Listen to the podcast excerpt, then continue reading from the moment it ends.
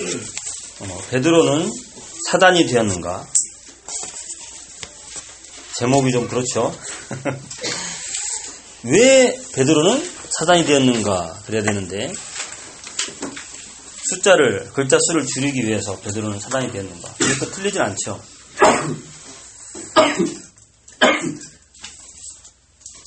최고의 고백을 한 베드로. 주는 그리스도시요 살아계신 하나님의 아들이십니다. 이 고백을 했죠. 그 베드로가 큰 축복을 받았어요. 그리고 엄청난 칭찬을 받았어요. 근데 그 후에 바로 즉시 예수님께 사단이라고 불리게 되는 사건이 있습니다. 우리는 이 사건을 통하여 사단이 아닌 하나님의 자녀로서 승리하는 삶을 살기를 축복합니다.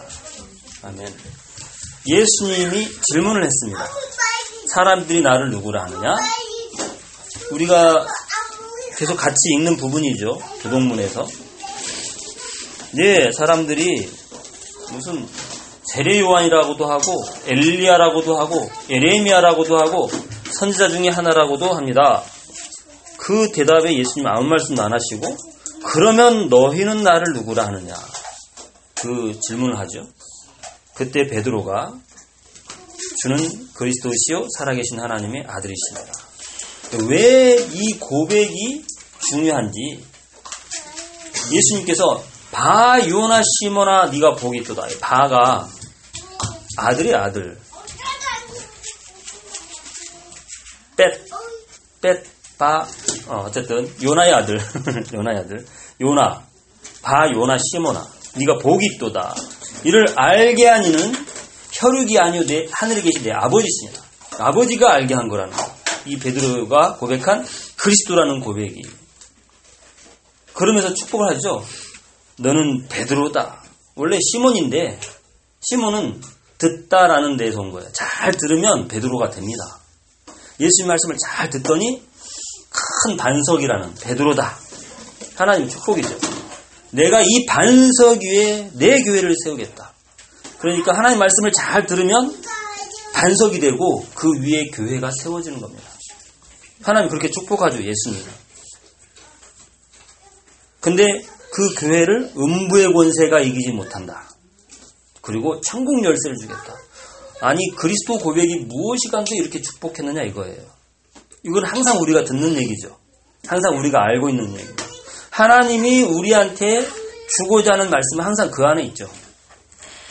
우리 인간은 근본적으로, 근본적으로 태어나면서부터 하나님 떠난 상태, 마귀한테 붙잡힌 상태, 하나님을 만날 수 없는 죄된 인간인 상태로 태어나요. 그게 근본 문제, 뿌리 문제, 원죄라고 그랬죠. 그 원죄를 해결할 수 있는 존재는 석가모니도 안 되고 소크라테스도 안 되고 공자도 맹자도 아무도 안 되는데 오직 하나님이 육신을 입고 오신 그리스도 예수만이 된단 말이에요.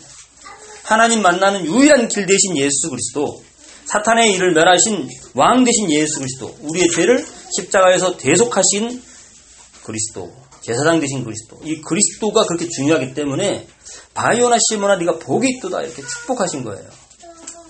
너무너무 중요하죠. 우리 인간은 자기가 하나님 떠나 있는 사실을 잘 몰라요. 그게 죄라는 것도 모르고. 자기, 자기가 지금 보이지 않는 마귀의 손에 완전히 붙잡혀 있는데 그것도 몰라요. 그래서 나는 죄가 없다고 하는 사람들이 너무 많아요. 아니, 태어난 애기가 무슨 죄가 있냐고 그러는 사람도 뭐, 너무 많아요. 태어나서 아무 일도 안 했는데 무슨 죄가 있냐고. 그게 신분이라니까요, 신분. 아니, 옛날에 상컷으로 태어난 사람은 무슨 죄를 졌기에 그렇게 비참하게 고난받으면서 살아야 되냐. 멸시천대 다 받으면서 천한 일들은 다 하면서 그리고 죽이면 죽어야 되는 거예요. 신분이잖아요. 신분. 마귀의 자녀로 태어나 버리면 신분이 그거예요. 인간이 하나님을 모르면 마귀의 자녀잖아요. 마귀한테 붙잡힌. 그걸 인정하지 못하니까 뭐 착하게 살면 되지. 바르게 살면 되지. 다른 사람한테 해를 안 끼치면 되지. 이렇게 생각하죠. 인간적으로. 그렇게 내가 이 반석 위에 내 교회를 세우겠다고 말씀하시고 천국 열쇠를 준다고 말씀하신 예수님이 이제 내가 그리스도인 것을 아무한테도 말하지 말어 이렇게 얘기했어요. 그 다음에 바로 하신 말씀이 내가 고난 받고 죽어야 된다 이 얘기를 하신 거예요. 그때 베드로가 주여 그리 마옵소서 이랬단 말이에요. 간하요 가로되 간하요 이게 뭐냐면 간절히 말했다는 것이 아니라 아주 책망을 큰 책망을 했다는 거예요. 큰 야단을 쳤다는 거예요. 정신없는 소리를 한다. 질책을 했다는 거예요. 그게 간하여 이게 원어에서는 훈계했다. 꾸짖었다. 비난했다. 이 얘기예요. 그러니까 예수님의 말씀이 사단아 내 뒤로 물러가라. 이 베드로를 보시며 하신 말씀이에요. 마가복음 뭐라고 하냐면 제자들을 보시고 베드로를 향하여 베드로한테 말을 했다는 거예요. 제자들한테 이렇게 같이 있는 제자들한테 지금 훈계를 같이 하는 거죠. 요 베드로가 지금 마귀다. 사단아 내 뒤로 물러가라. 너는 나를 넘어지게 하는 자로다.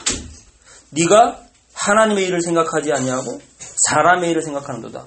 그러니까 오늘 제목 베드로는 사단이 되었는가의 모든 내용은 오늘 본문 성경 구절 한, 구, 한 구절 안에 다 들어 있습니다. 예수님이 베드로가 그리스도를 고백했을 때 그 축복에 대해서 반석, 교회, 음부의 권세가 이기지 못해 천국 열쇠를 준다. 이렇게 이러한 축복들은 얘기를 한, 하면서 그 다음에 왜 굳이 내가 죽어야 된다 얘기를 했을까요? 베드로는 그 칭찬을 받았을 때 얼마나 기분이 좋았겠어요. 아무도 대답을 못 하는데 베드로가 하나님이 원하시는 대답을 했단 말이에요. 기고만장하죠. 그렇잖아요. 퀴즈 프로그램 나가가지고 막 다른 사람들이 계속 틀린 답을 얘기하는데 어떤 사람이 어떻게 하다가 탁 받는 답을 얘기했어. 그때 정답 그러면 얼마나 기가 살아요. 그래요. 기분 좋고. 근데 예수님이 죽어야 된다 그러는 거예요. 고난받고 팔리고 죽어야 된다. 베드로는 그걸 이해할 수 없죠. 그래서 아, 무슨 소리 하냐고. 그러면 되겠냐고. 우리 그런 정신없는 소리를 하면 되, 겠냐고 지금 로마에 속국돼가지고 우리나라가 망하느냐 사느냐. 그 기로에 서 있는데 지금 그런 소리 하면 되겠냐고. 그런 얘기 했겠죠.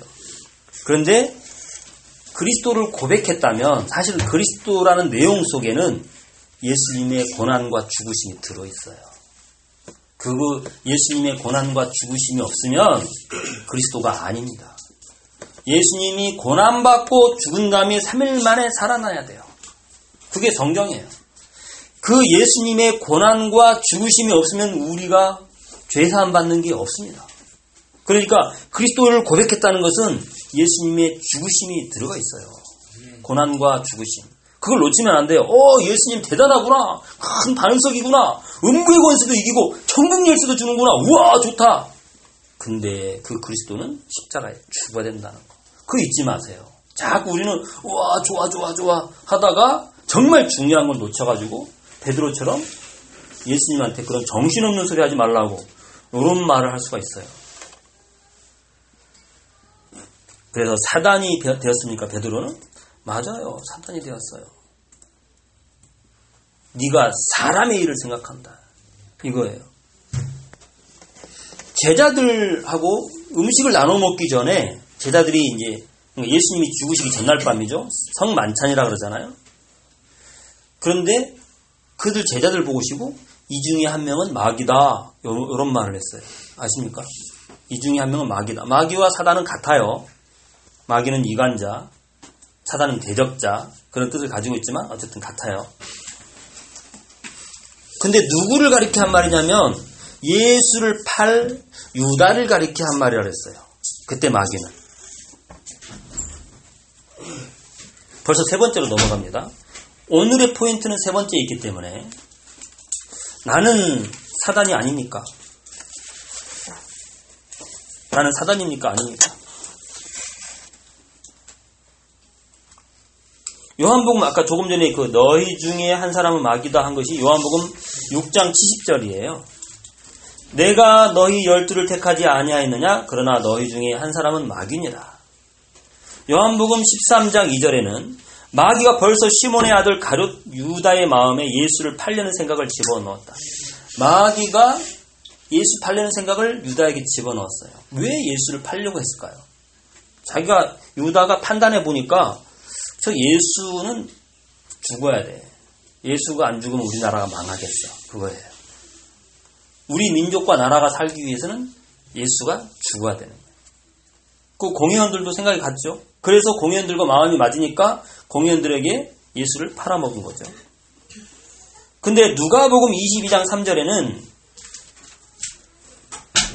아까는 예수를 팔려는 생각을 집어넣었다 그랬는데 누가복음 22장 3절에는 열둘 중에 하나인 가려신이라 부르는 유다에게 사단이 들어가니 이렇게 나와요.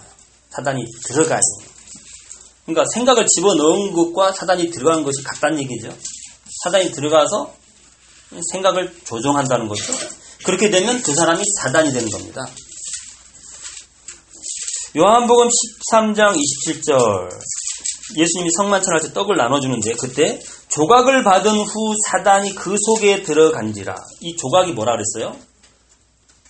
하나님의 떡을 나눠주는 건 생명의 떡, 내가 생명의 떡이라 이 표현에 떡을 나눠주고 있는데 유다는 조각을 받아 먹었다 그랬거든요. 조각. 다른 사람들은 그냥 떡이거든요. 표현이 원어에 보면 전에 말씀드렸죠. 유다는 예수님의 말씀을 받을 때 예수님의 말씀에 관심이 없으니까 세상적인 관심이 가득 차 있으니까 떡에도 관심이 없는 거예요.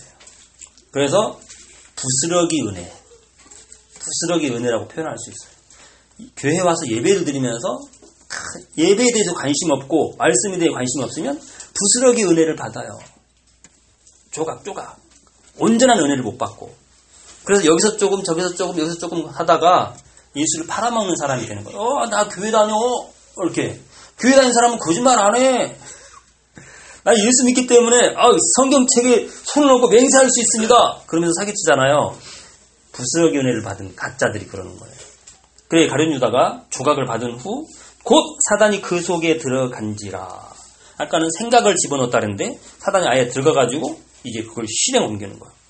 이에 예수께서 유다에게 이르시되 네가 하는 일을 속히 하라. 그렇게 얘기하죠. 사도행전 5장에는 아나니아 삽비라 얘기 아시죠? 하나님 앞에 논을 팔아가지고 그걸 모든 돈을 헌금하겠다고 그렇게 했어요. 근데 집에 가서 생각해 보니까 이제 뭐 먹고 살지 생각이 드는 거예요. 말은 그렇게 다 헌금하겠다고 그랬는데 그래가지고 부부가 짜가지고 반은 숨겨놓고 반만 이렇게 가지고 오잖아 교회에. 그래서 그 베드로가 이미 성령의 감동으로 알아가지고 이게 전부냐? 예. 그 아나니아가 뭐라 그래요? 전부입니다. 이렇게 얘기하죠. 그때 베드로가 사도행전 5장 3절에 아나니아야 어찌하여 사단이 내 마음에 가득하여 내가 성령을 속이고 땅값 얼마를 감췄느냐. 아, 네 마음대로 말하고 이거 반입니다라고 말하고 반 쓰면 되는데 전부라 그러고 반 쓰는 거잖아 지금. 그러니까 마귀가 네 안에 가득했다는 거예요. 사단이 네 안에 가득했다. 네, 네 마음속. 그게 그날 죽잖아요. 부부가 같이.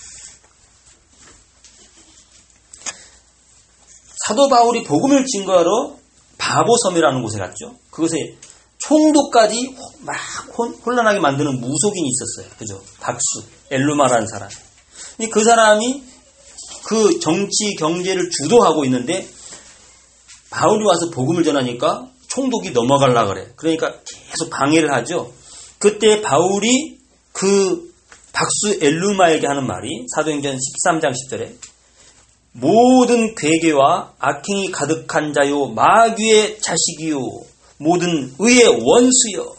주의 바른 길을 굽게 하기를 그치지 아니하겠느냐? 그러니까 그 사람이 그 즉시 눈이 멀어 장님이 됐다는 거죠 마귀의 자식 그리고 모든 의의 원수.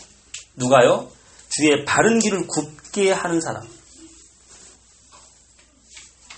예수님을 자기 이익을 위해서 팔아먹는 사람. 하나님의 교회에서 자기 명예심이나 자존심 때문에 속이는 사람.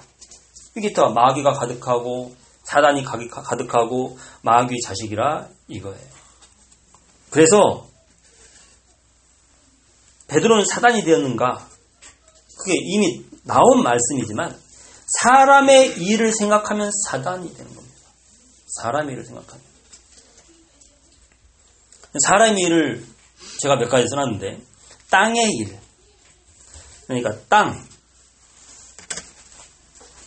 성경의 표현입니다. 제 표현이 아니고 땅.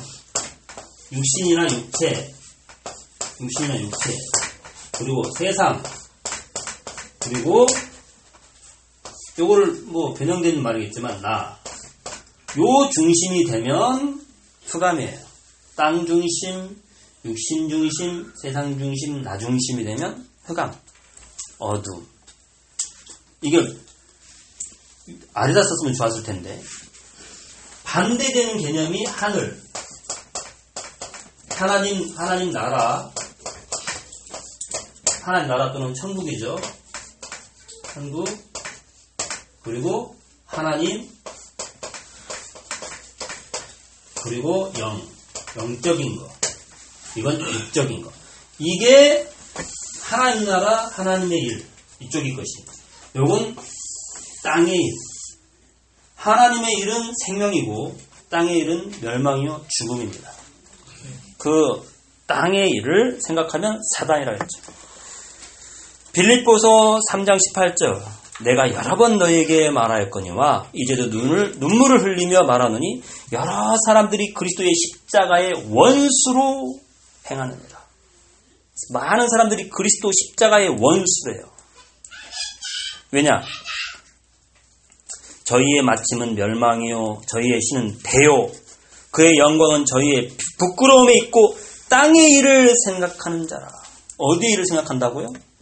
땅의 일을 생각하면 그리스도 십자가의 원수다. 우리는 땅의 일을 얼마나 생각합니까? 베드로처럼 땅의 일을 생각 안 합니까? 그리고 육체 일도 마찬가지예요. 육체. 오죽하면 창세기 6장 4절에는 나의 신이 영원히 사람과 함께 아니하겠다. 그 이유는 그들이 육체가 되었기 때문이다. 하나님이 인간을 만들 때에는 그 코에다 생기를 불어넣어서 영적인 존재가 됐다 그랬죠. 생명이 된지라 이렇게 나오죠. 그런데 하나님의 말씀을 떠나서 선악과를 따먹고 이 사람들이 계속 더 육체, 육체, 육체를 쏠려가지고 하나님 보시기에 육체가 돼버린 거예요. 그래서 내가 그들과 함께하지 않겠다. 그래서 육체가 된 인간은 뱀의 밥이에요. 뱀은 흙을 먹고 살으라고 나오죠. 장세기에. 뱀이 무슨 흙을 먹어요? 쥐, 개구리, 자기보다 작은 뱀, 새 이런 거 잡아먹어요. 근데 성경에서는 아니 성경에서는 무식하여 성경이 왜 뱀이 흙을 먹는다고 해요? 그러니까 영적으로 풀지 않으면 이 영적으로 풀지 않으면 맨날 이걸로 풀다가 다 망해버리는 거예요. 흙 인간의 육체는 흙으로 만들었습니다. 인간이 육체가 됐다. 그 말은 다른 말은 인간이 흙이 됐다는 거예요. 다시 말하면 마귀의 밥이 됐다는 거예요. 그래서 노아의 홍수로 그 인간들을 다 쓸어버리는 거예요. 로마서 8장 7절에는 육신의 생각은 하나님과 원수가 되나니 우리는 맨날 육신의 생각하는데 어떡합니까? 이는 하나님의 법에 굴복지 아니할 뿐 아니라 할 수도 없습니다. 갈라디아 5장 17절은 육체의 소욕은 성령을 거스린다. 거꾸로 성령의 소욕은 육체를 거스린다. 갈라디아 5장 19절에는 육체의 일은 현저하다. 곧 음행, 더러운 것, 호색, 우상 숭배, 술수, 원수 맺는 것, 분쟁, 시기, 분냄, 당짓는 것, 불리함, 이단과 투기와 술 취함과 방탕함과 그와 같은 것들이다. 이런 걸 내가 경계한다, 너희에게. 이런 일을 하는 자들은 하나님의 나라를 유업으로 받지 못한다. 하나님 나라를 유업으로 받지 못하면 어떻게 됩니까? 지옥 간다는 거예요, 지옥. 근데 이런 말씀은 안 읽거나 그냥 넘기거나 그러면 곤란하죠. 근데 거꾸로 오직 성령의 열매는 사랑과 희락과 화평과 오래 참음과 자비와 양선과 충성과 온유와 절제니 이 같은 것을 금지할 법이 없느니라 이렇게 해놓고 그리스도 예수의 사람들은 다른 거는 안 들려도 이거 들어요. 그리스도 예수의 사람들은 육체와 함께 그 정과 욕심을 십자가에 못 박았느니라. 아멘. 제가 이거 성경 구절을 복사를 해봤는데 다음부터는 이걸 같이 똑같이 복사해서 나눠드리도록 하겠습니다. 저 혼자 보니까 집중이 좀 안 되죠. 갈라디아 6장 8절 자기 육체를 위하여 사는 심는 자는 육체로부터 썩어질 것을 거두고 성령을 위하여 심는 자는 성령으로부터 영생을 거두리라. 아멘. 육체를 위하여 심지 말라는 거죠. 육체를 위하여 심어주세요. 썩어질 것 거두긴 거두니까. 썩어질 것 심으면 썩어질 건 하죠. 그러면서 더 중요한 건 성령을 위하여 심어서 영생을 거두면 됩니다. 아멘.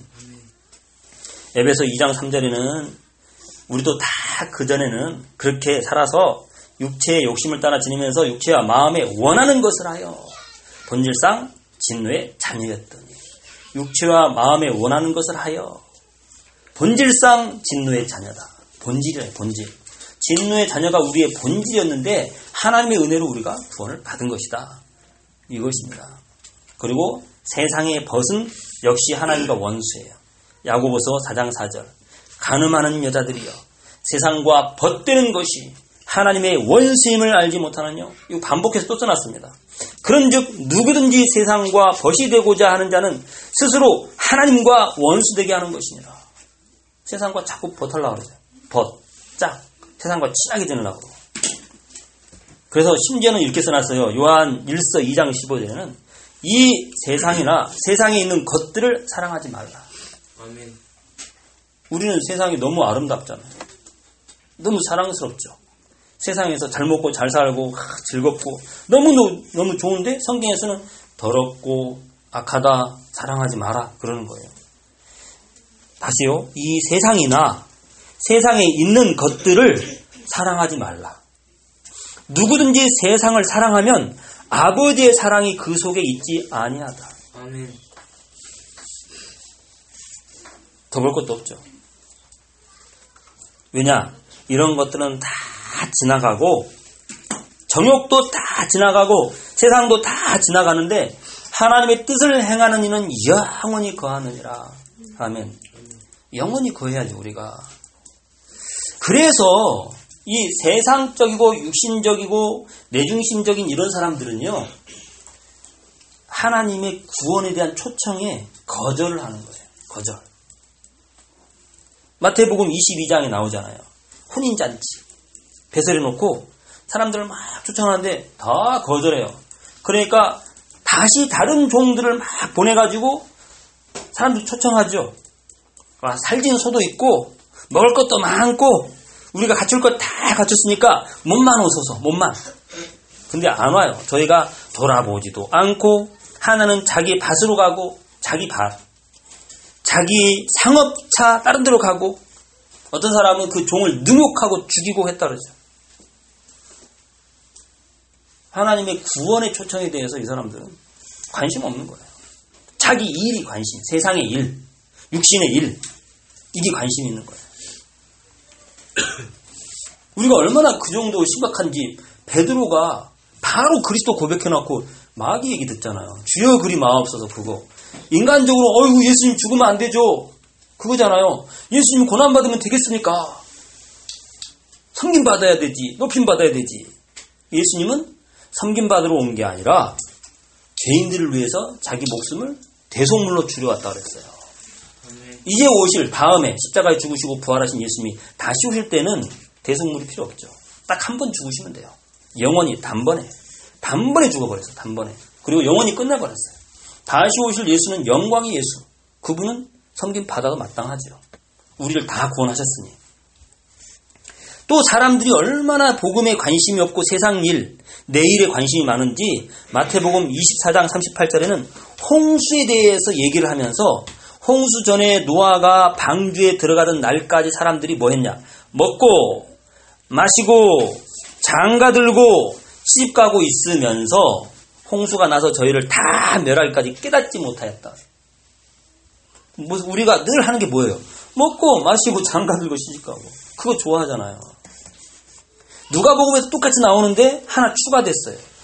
똑같은 건 읽을 필요 없고 누가복음 17장 28절에는 또 로스의 때와 같으니 롯이 소돔 고모라 들어갔는데 멸망했잖아요. 사람들이 먹고 마시고 사고 팔고 사고 팔고가 들어가요. 심고 집을 짓더니 뭐예요? 일부러 일상생활이에요. 먹고 마시고 사고 팔고 심고 집 짓고 롯이 소돔에서 나가던 날에 하늘로부터 불과 유황이 비오듯 하여 저희를 멸하였느니라. 그러면서 뭐라고 끝내느냐? 인자의 나타나는 날에도 이러하리라. 예수님이 곧 오시는데 그때도 그런 상황이 연출된다는 거예요. 사람들이 먹고 마시고 시집가고 장가가고 팔고 사고 심고 집 짓고 하다가 예수님 올 때 어느 날 갑자기 멸망해 버린다는 거예요. 하늘에서 불과 유황이 떨어져가지고 땅이 뒤집혀가지고 다 불살라 없어져 버린 거예요. 이게 경고가 실제로 경고로 와 닿을 수 있길 바랍니다. 얼마 남지 않았거든요. 그래서 하나님의 일을 생각하면 이제 마귀 일이 아니고 하나님 일을 생각하면 천국 시민이죠. 로마서 8장 13절에는 너희가 육신대로 살면 반드시 죽을 것이로되 영으로서 몸의 행실을 죽이면 살리니 무릇 하나님의 영으로 인도함을 받는 그들은 곧 하나님의 아들이다. 하나님의 영은 하나님의 말씀이에요. 말씀으로 인도함을 받으면 곧 하나님의 아들이라. 예수가 하나님의 아들인데 우리도 그 말씀으로 인도받으면 하나님의 아들이 됩니다. 그리고 하늘의 시민권을 갖고 있죠. 빌립보 3장 20절 우리의 시민권은 하늘에 있는지라 거기로부터 구원하는 자곧 주 예수 그리스도를 기다리노니 시민권이 있는 것을 끝나는 게 아니라 그리스도 예수를 기다립니다 우리가 진짜 그 소망이죠. 땅의 소망이 아니고 하늘의 소망이죠. 그 소망이 영혼에 닿았다고 히브리서 6장 19절에 우리가 이 소망이 있는 것은 영혼에 닿같아서 튼튼하고 견고하여 휘장 안에 들어가나니 아멘. 아멘. 그리로 앞서가신 예수께서 멜기세덱의 반차를 쫓아 영원히 대제사장이 되어 우리를 위하여 들어가셨느니라. 그 길을 우리가 따라간다는 거예요. 소망을 가지고 영혼의 닭같이 쫙 뿌리를 내리고 따라간다는 거예요. 예수님을 따라. 그리고 진짜 소망 새하늘과 새 땅. 베드로 후서 3장 10절. 그러나 주의 날이 도적같이 오리니 일부러 이거 제가 이걸 썼어요. 그냥 새하늘과 새 땅 바로 나오지 않고 주의 날이 도적같이 와요. 예수님의 재림이 심판이 도적같이 어느 날 갑자기 와요. 아무도 생각하지 못할 때 평안하다 할 때 뭐 이대로 세상이 그냥 천년이고 만년이고 계속 갈 것 같을 때 오는 거예요. 그래서 예수님이 뭐라 하죠? 신부들이 열처녀들이 기름을 준비하고 있어야 된다는 거예요. 그죠? 주인이 돌아올까지 하에는 허리띠를 메우고 등불을 켜고 준비하고 있으라는 거예요. 술 먹고 취하고 그러지 말고. 주의 날이 도적같이 오리니 그 날에는 하늘이 큰 소리로 떠나가고 어휴, 엄청난 저번에 며칠 전에 막 천둥 쳤죠. 갑자기 막 천둥. 그건 큰 소리도 아니에요. 저 어렸을 때는 천둥 치면 막 놀랬거든요. 죄가 있는 사람 벌 쳤다. 저 천둥 쳐가지고. 죄 있는 사람이 특히 더 무서워하는 것 같아요. 실제로. 근데 예수 믿고 나서는 천둥 소리가 하나도 안 무서워요. 아무리 커도 안 무서워. 공포영화도 무서운 게 없어요.